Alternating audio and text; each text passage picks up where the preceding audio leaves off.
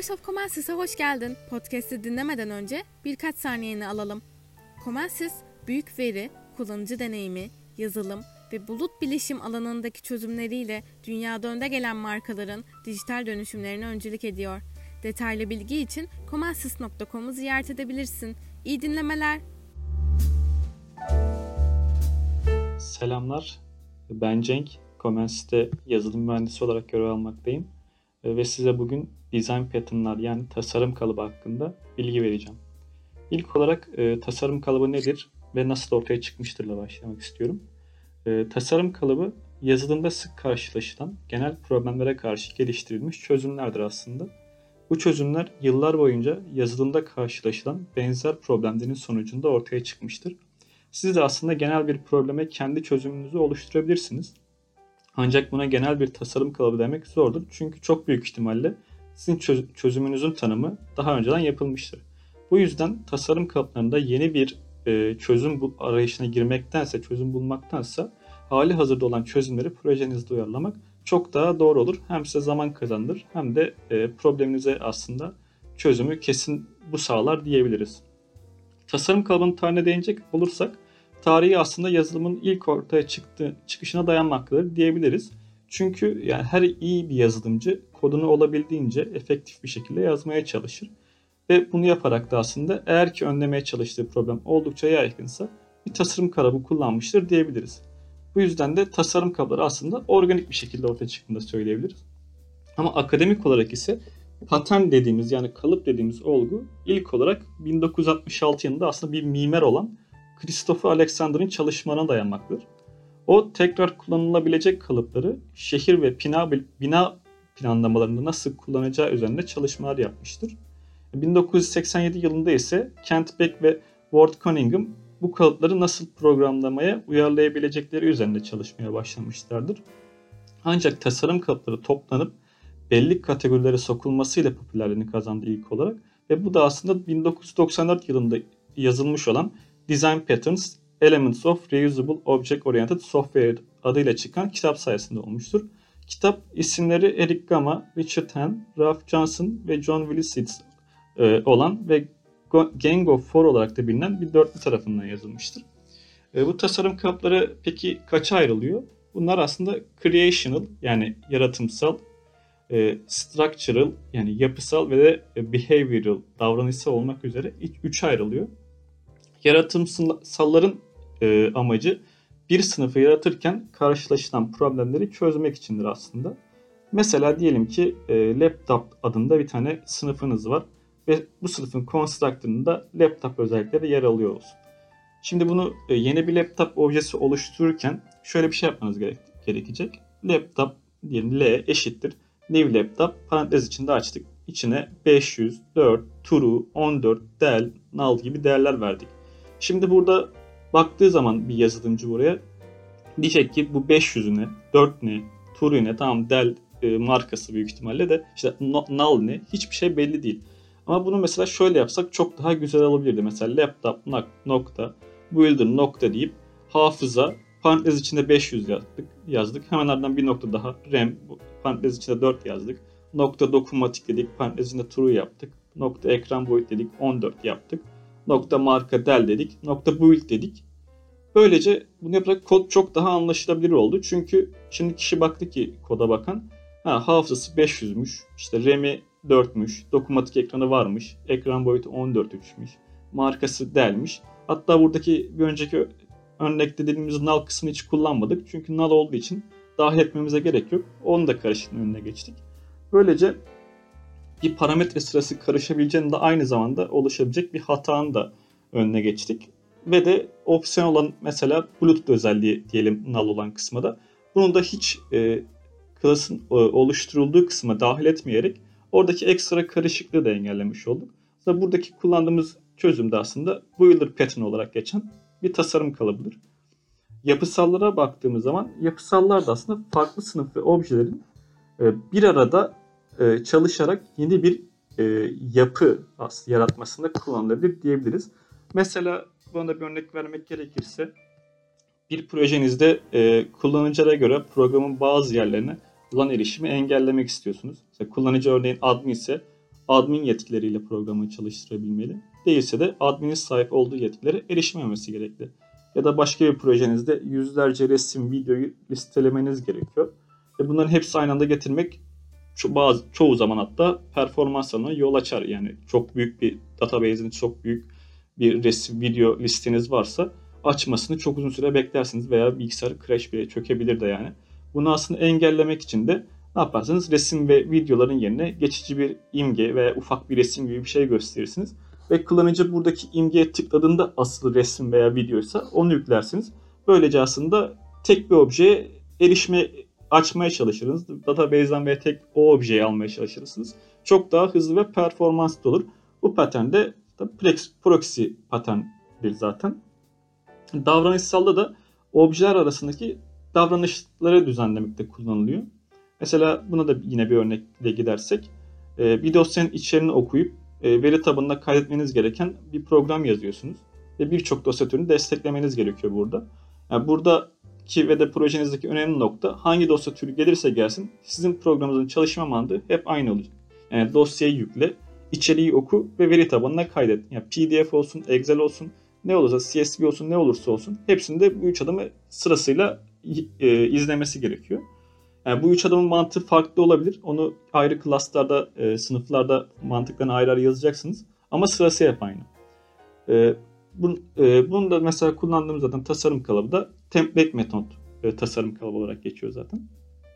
Şimdi e, tasarım kalıplarının konulduğu belli bir dil var mı konusuna gelirsek de mesela e, tasarım kalıpları e, problemlere karşı e, genel daha doğrusu çok genel problemlere karşı geliştirilmiş bir çözüm olduğundan dil bağımsızdır. Yani isterseniz ister Java olsun, ister C++ olsun, C Sharp olsun, başka Swift olsun, başka bir dil olsun da bağımsızdır.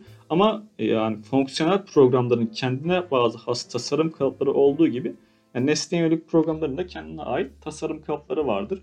Çünkü yani birisinde olan problem diğerinin sintaksinden ve e, dilin kendi özelliklerinden dolayı e, dahil olmayabilir. Mesela abstract faktörü e, tasarım kalıbını ele alırsak burada bir sınıf yaratmak istediğimizde verilen parametreye göre yaratılması gereken sınıfı otomatik olarak yaratılması sağlanıyor. Yani bunun içinde bir ana sınıfımız ve ona bağlı alt sınıflarımız oluyor ve bu alt sınıflardan birisi yaratılıyor. Ama fonksiyonel programlamaya baktığımız zaman bu kalıbı denemek istediğimizde yani alt sınıf mantığı diye bir şey olmadığı için daha doğrusu e, inheritance mantığı olmadığından e, böyle bir problem bu dilde de olmuyor. Bu yüzden de bu kalıbı kullanamıyoruz dilde. Mesela e, diğer e, bir konu başına geçecek olursak tasarım kalıplarının faydaları nedir diye. E, ilk olarak e, problemlere karşı gel- geliştirilmiş ve uzun süreler test edilmiş olduğundan aslında çok güzel bir çözüm çözümlerdir aslında. Genel güzel çözümlerdir bunlar. Yani kişi yeni bir çözüm bulmakla uğraşana kadar e, hazır olan bir e, kalıbı kullanır. Böylece hem zamandan kazanır hem de gelecekte olabilecek problemlerin önüne kesin olarak geçmiş olur.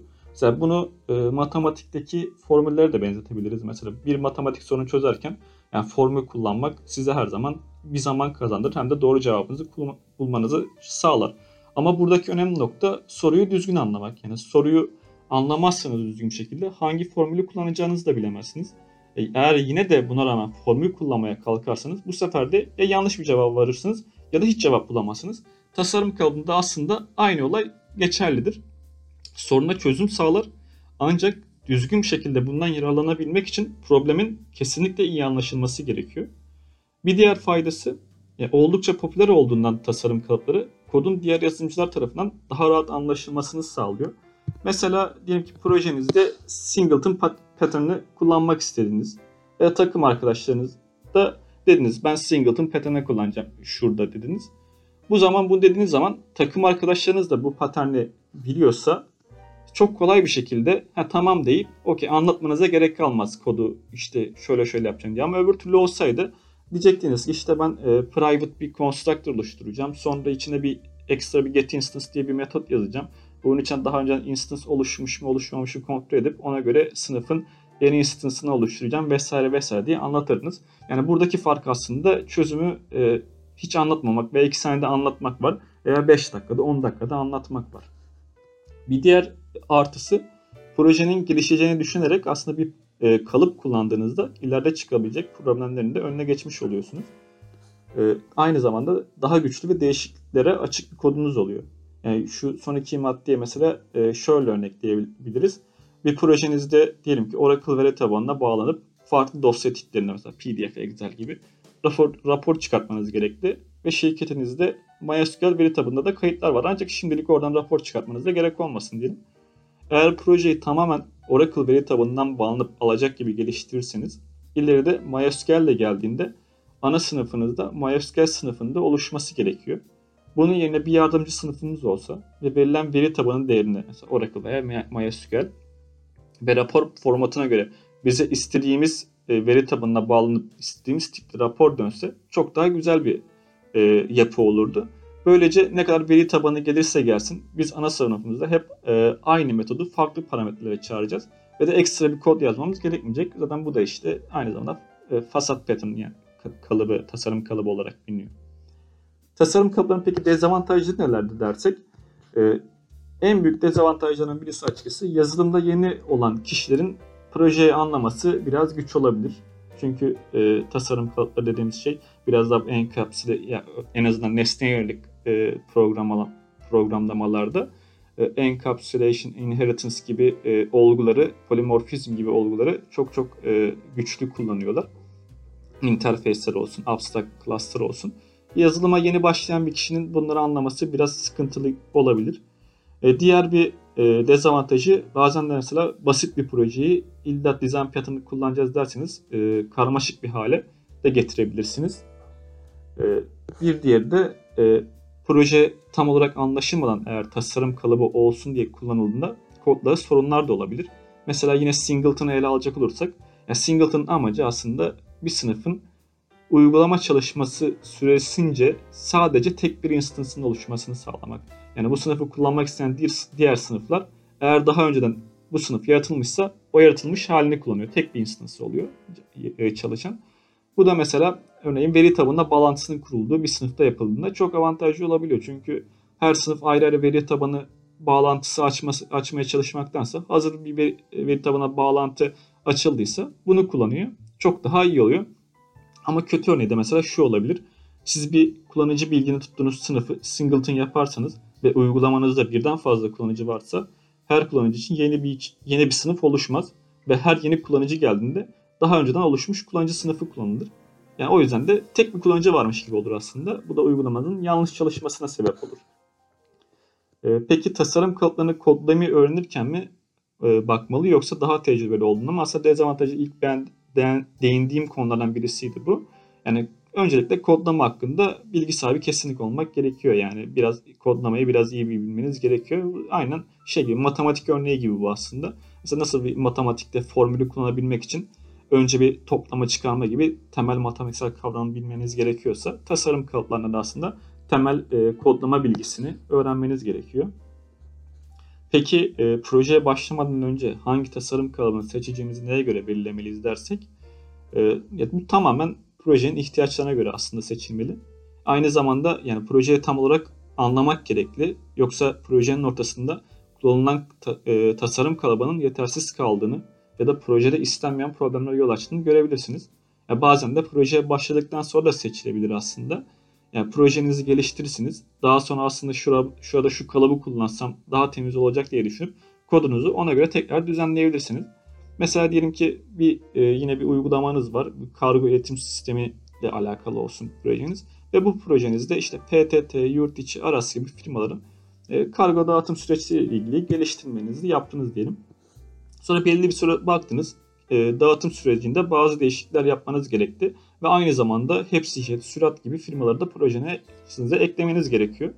E şimdi bu kargo firmalarının hepsinde değişiklik yapmaktansa değişikliği tek bir yerde yapıp hepsini otomatik bir şekilde entegre etmek en rahatı olurdu aslında. Ya bu da sizin hem kodunuzu ya buradaki örnekte de aslında sizin kodunuzun ilerideki değişikliklere karşı daha güçlü kılar ve de dağıtım kısmı mantığında ayrı bir yere kodlarınızdan mesela ileride gelebilecek yeni bir kargo firmasında aynı kodu kullanabilirsiniz. Ya burada yaptığımız kullandığımız aslında pattern de composite, composite pattern olarak biliniyor. Bu gibi e, değişikliklerin önüne geçmesi de e, çok faydalı bir tasarım kalıbı olarak kullanılıyor bu da. E, peki son olarak şunu da e, konuşabiliriz. Yani tasarım kalıbı kullanmak her zaman gerekli midir? Projeyi gereksiz karmaşıklaştırdığı durumlar olabilir mi? E, daha önce de demiştim de her yani basit bir projeyi bazen çok karmaşık bir hale getirebiliyor. O yüzden de her zaman kullanılması gerekmiyor. Yani bu da zaten aslında kod yazmanın en, en önemli kurallarından biriyle zaten çelişmesine sebep olur eğer basit bir projede kullanılırsa. Bu da nedir? E, olabildiğince basit olmak. Yani e, mesela diyelim yani şirketinizde gün sonra kimlerin kart basıp binaya giriş yaptığını görmeksiniz. Uygulama yazmak istiyorsun. Ya burada basit bir şekilde veri tabanında kart basanların listesini alıp ekrana yazdırabilirsiniz. Çok basit bir uygulama olur. Ama bunu ilde bir tasarım kalıbı kullanarak yapmak ister isterseniz bu hem sizin zamanınızı alır hem de yani projeyi gereksiz bir şekilde karmaşıklaştırırsınız. O yüzden yani tasarım kalıplarında olay tamamen yani projenin ihtiyaçlarına göre hareket etmekten kaynaklı. Ee, benim bugünlük anlatacaklarım bu kadar. Ee, beni dinlediğiniz için herkese teşekkür ederim. Hoşçakalın.